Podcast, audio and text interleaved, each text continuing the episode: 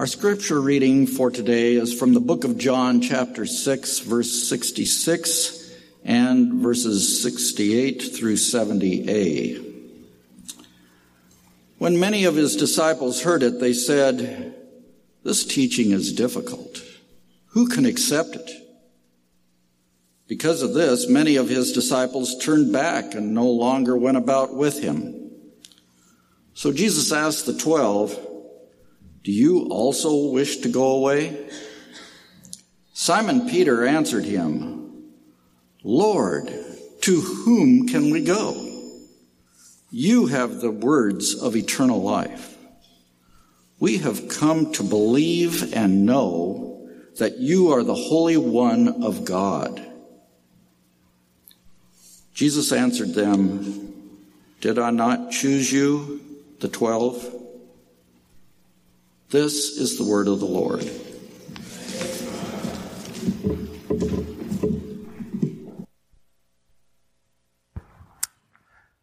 Will you please pray with me?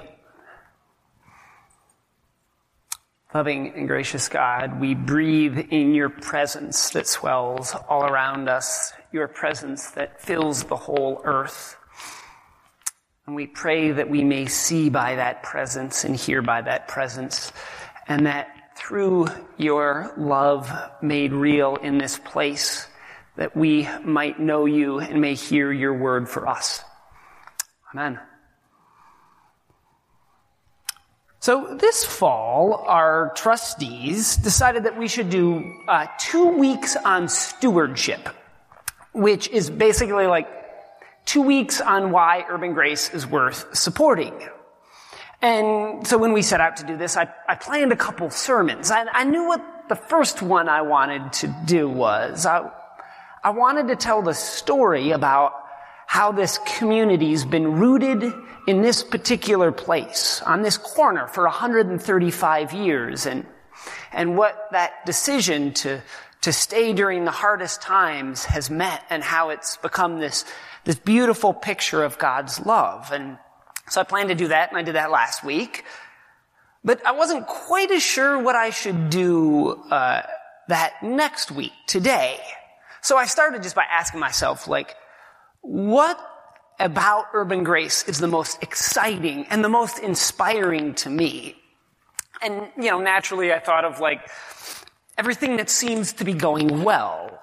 I thought about church growth and new programs we've started. I thought about how we use art in worship and uh, how we have different bands that reflect the diversity of the congregation.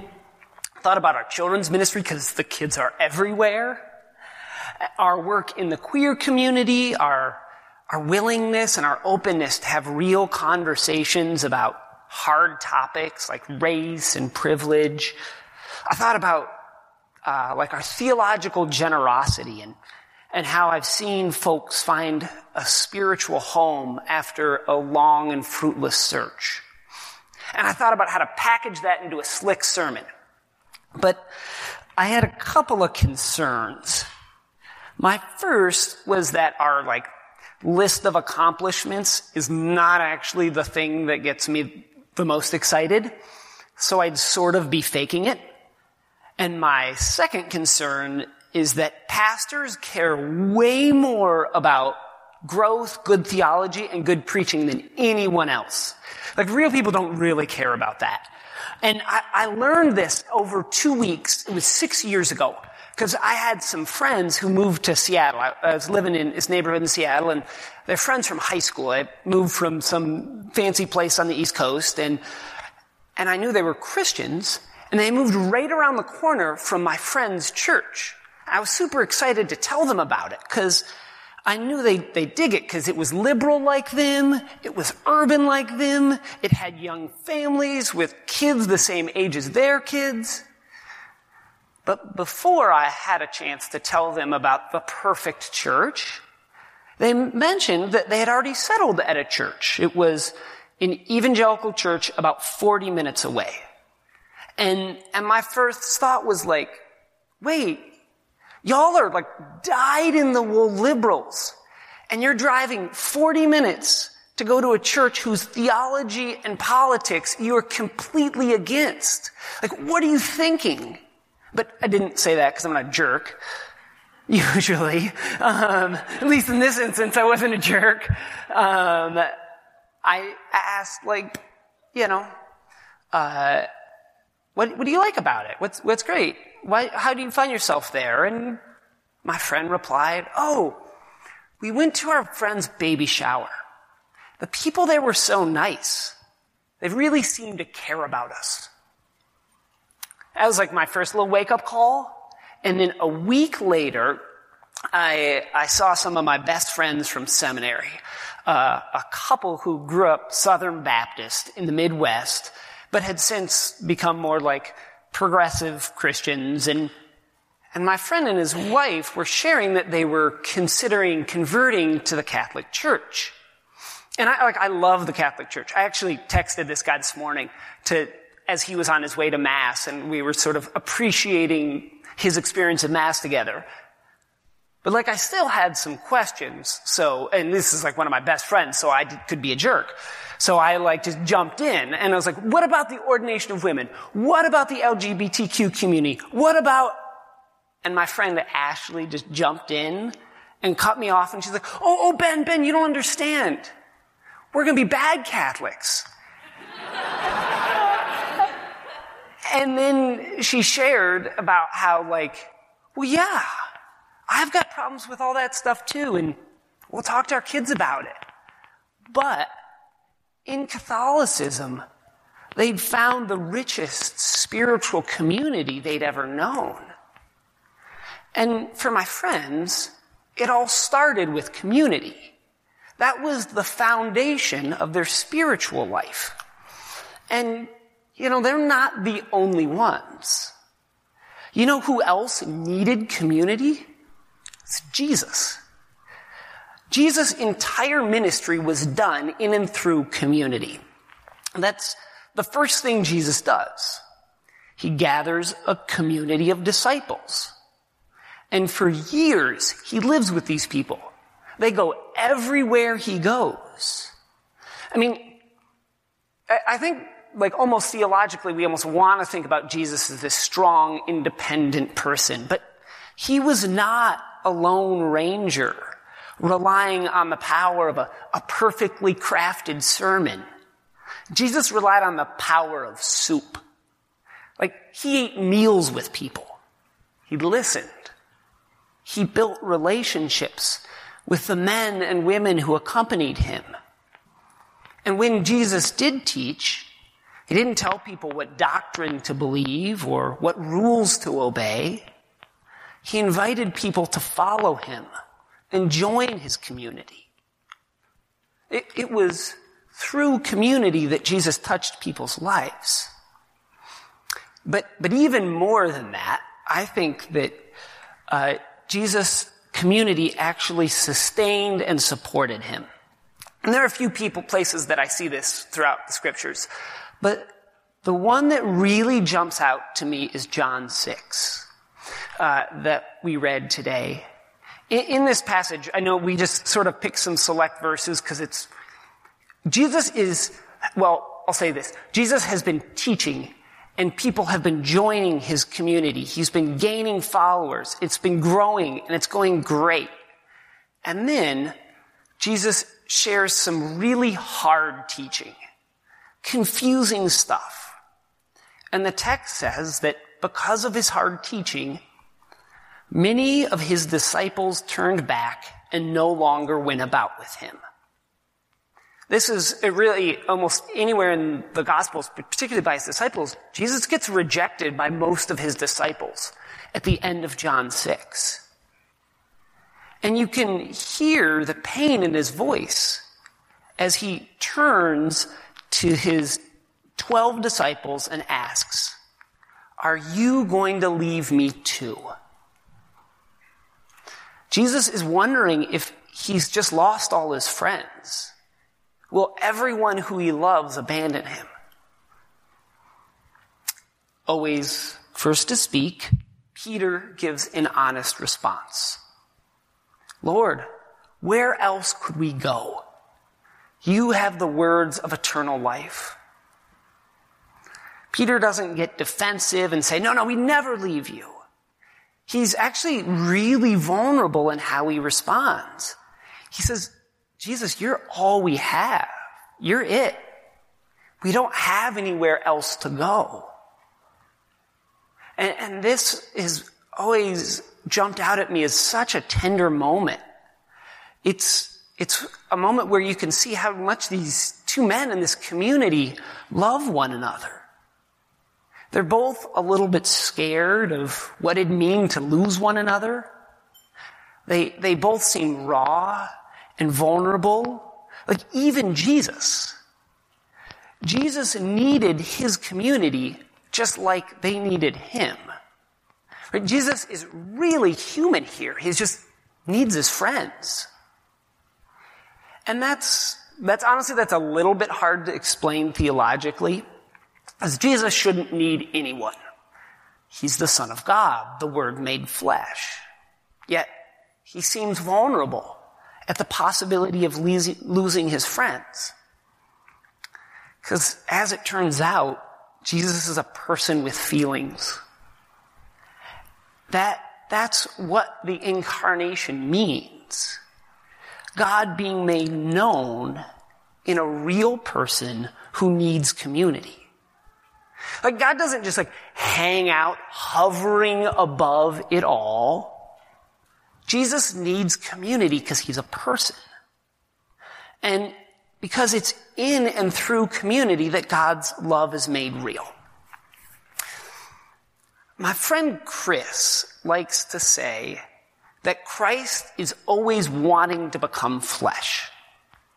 Love is always wanting to become visible. Love's always wanting to be made real and tangible, and it won't stop until it finds willing participants.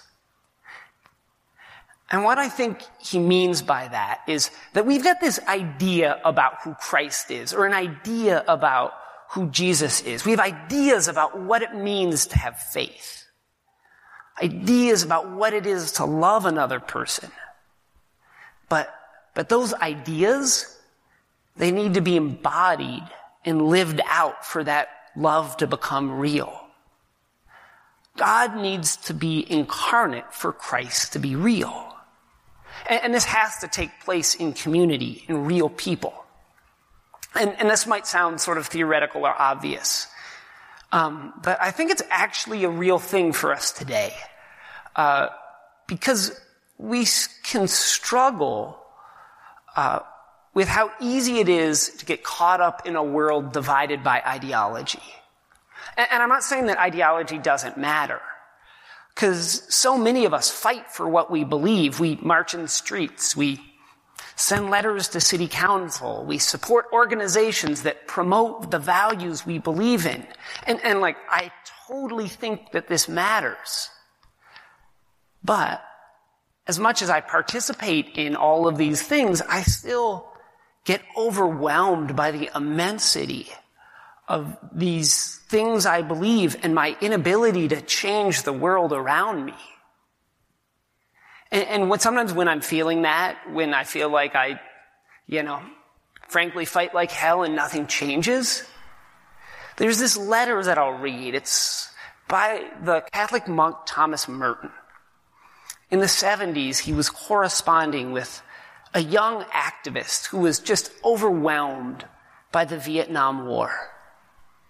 And Merton writes this long, beautiful response where he, he acknowledges the man's pain and frustration. But eventually, Merton tells him, do not depend on the hope of results. When you're doing the sort of work you've taken on, essentially apostolic work, you may have to face the fact that your work will be apparently worthless and even achieve, achieve no result at all, if not perhaps results opposite to what you expect. As you get used to this idea, you start more and more to concentrate not on results, but on the value, the rightness, the truth of the work itself. And there too, a great deal has to be gone through. As you gradually struggle less and less for an idea and more and more for specific people. The range tends to narrow, but it gets much more real. In the end, it's the reality of personal relationships that saves everything. Relationships are where love is made real. Community is where we experience the incarnation living and breathing in our midst.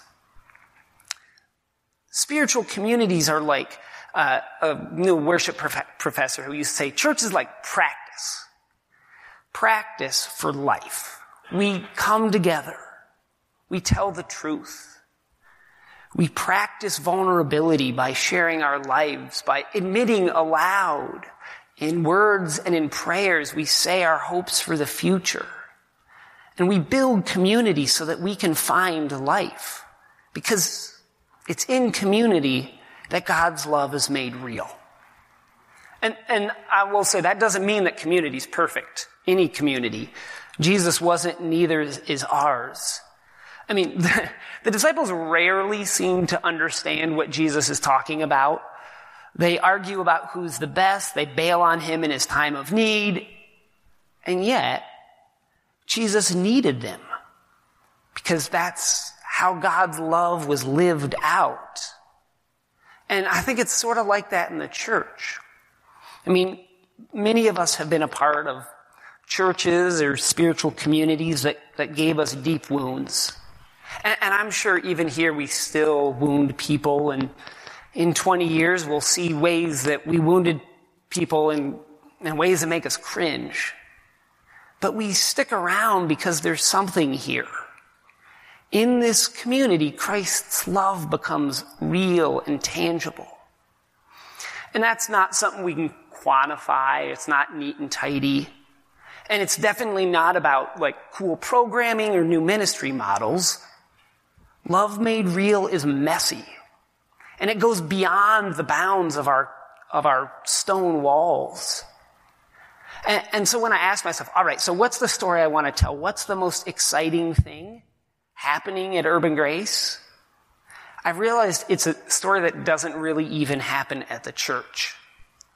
I mean, it, it does a little bit because uh, I heard about it in my office talking with Jen Dean, who's our amazing director of operations, who you heard from uh, during the announcements. Jen's been here for 10 years and she runs the finances, our logistics. She supervises the staff with me. So she and I often meet to just discuss church business. But we weren't doing that this day. We were talking about life and Jen and Sean's experience with the foster care system and how hard it was to find a placement with their particular circumstances. This was, I don't know, a year and a half ago or so. And the, the deans had already adopted Jamil through the foster care system, and they were looking for a single boy who was ready to be adopted. But, you know, they had no control. And at first, this conversation was really just about something that was difficult and outside their control. But then a couple months later, Jen came into the office and told me that the next day they were meeting with a social worker about a placement. So I was like, oh, that's so great. What's his name? And I think Jen was sort of like, his? Him? It's theirs. Them.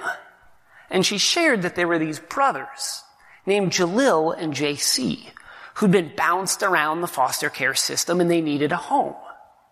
And, and Jen and Sean weren't actually planning to adopt two boys, uh, two more boys. The idea of two boys was plenty. But they knew that these boys needed a home, so they changed plans and Jen and Sean and Jamil welcomed Jalil and JC into their home. And this was exciting and scary and hard and all the things that, that it is. But it was going pretty well until a few weeks later when they got some news. There was actually a third brother. his name was Jameer, and he was just sort of like lost in the foster care system a little bit. Like he was not set to be adopted uh, by the same family. He was actually sort of set up to maybe be adopted by another family. And Jen and Sean really wanted to keep those three boys together, but they knew they didn't have room in their house or room in their lives for four boys. And, and this should be the end of the story, but it's not because of the spiritual community that surrounds them. Jen and Sean knew that another couple, Amber and Jazz, were looking to adopt from the foster care system. And actually, Amber and Jasmine were planning to adopt a sibling set themselves because it's really hard for siblings to get adopted together. They had a vision where they could welcome a family, welcome brothers into a loving home. That's what they found, but in a different way. When they learned about Jalil and JC's little brother Jameer, they, they got in touch with their social worker and asked if they might be able to adopt him. And there were all kinds of dramatic details like their license not being ready and, and Jameer's really tough experience sort of bouncing around. But right as their license came through, Jameer was in need of a forever home. And so on September 15th, last year, 2017, Jasmine and Amber and Jameer and Madison and Jen and Sean and Jamil and Jalil and JC. That's right. They went to the courthouse and officially became a family. I mean, two families, a messy family. That's, you know, it's, it's not easy to love and support kids who are recovering from trauma. But like every time that love is incarnate, it's messy and real and beautiful. You know, the boys ask, you know, like, well, they'll ask Jen, like, so Amber and Jasmine are aunts, and Jameer is my brother, but Madison is Jameer's sister, so is Madison my cousin or my sister? right? They're, they're smart. As are their parents who simply reply, yes. And I don't know, I just have this vision of like these boys coming to church where they get to see their, their brother, cousin, sister, cousin, aunt, uncle, their, their family. And it is actually in this place and in this community that it's made real. It's messy and real and beautiful. And to me, that's, that's a perfect picture of the love that emerges from those relationships and from this community. Because this is what community does. In community, God's love is made real. And, and Urban Grace didn't make this happen through some program or some mission or uh, something I can like brag about. But it did happen because of urban grace. The community brought these families into contact and empowered them to love in an overflowing, generous way. And, and this is what I mean when I say that God's love is made real. And, and that's why I'm committed to this place, because God's love is made real here and it, it sort of ripples far beyond the walls. And it's why I hope you are here too. And, and I'm probably supposed to have a pitch in here, um, where I like I ask for money, um, because we do need it. Um, you you saw how many kids we had today. Like our Sunday school is blowing up, which means as are a lot of different things in our church, which you know means that our expenses grow and we want to continue to, to stay out in front and expand our ministries. But that can only happen with the support of the community. So yeah, we need your support. But I think more than that, we need you. Like we want you to be a part of this place. To be loved and to love. To share your lives and your hopes to be in community with us. Because I, I believe that as, as we find community together, we will find Christ in the flesh in our lives. Amen.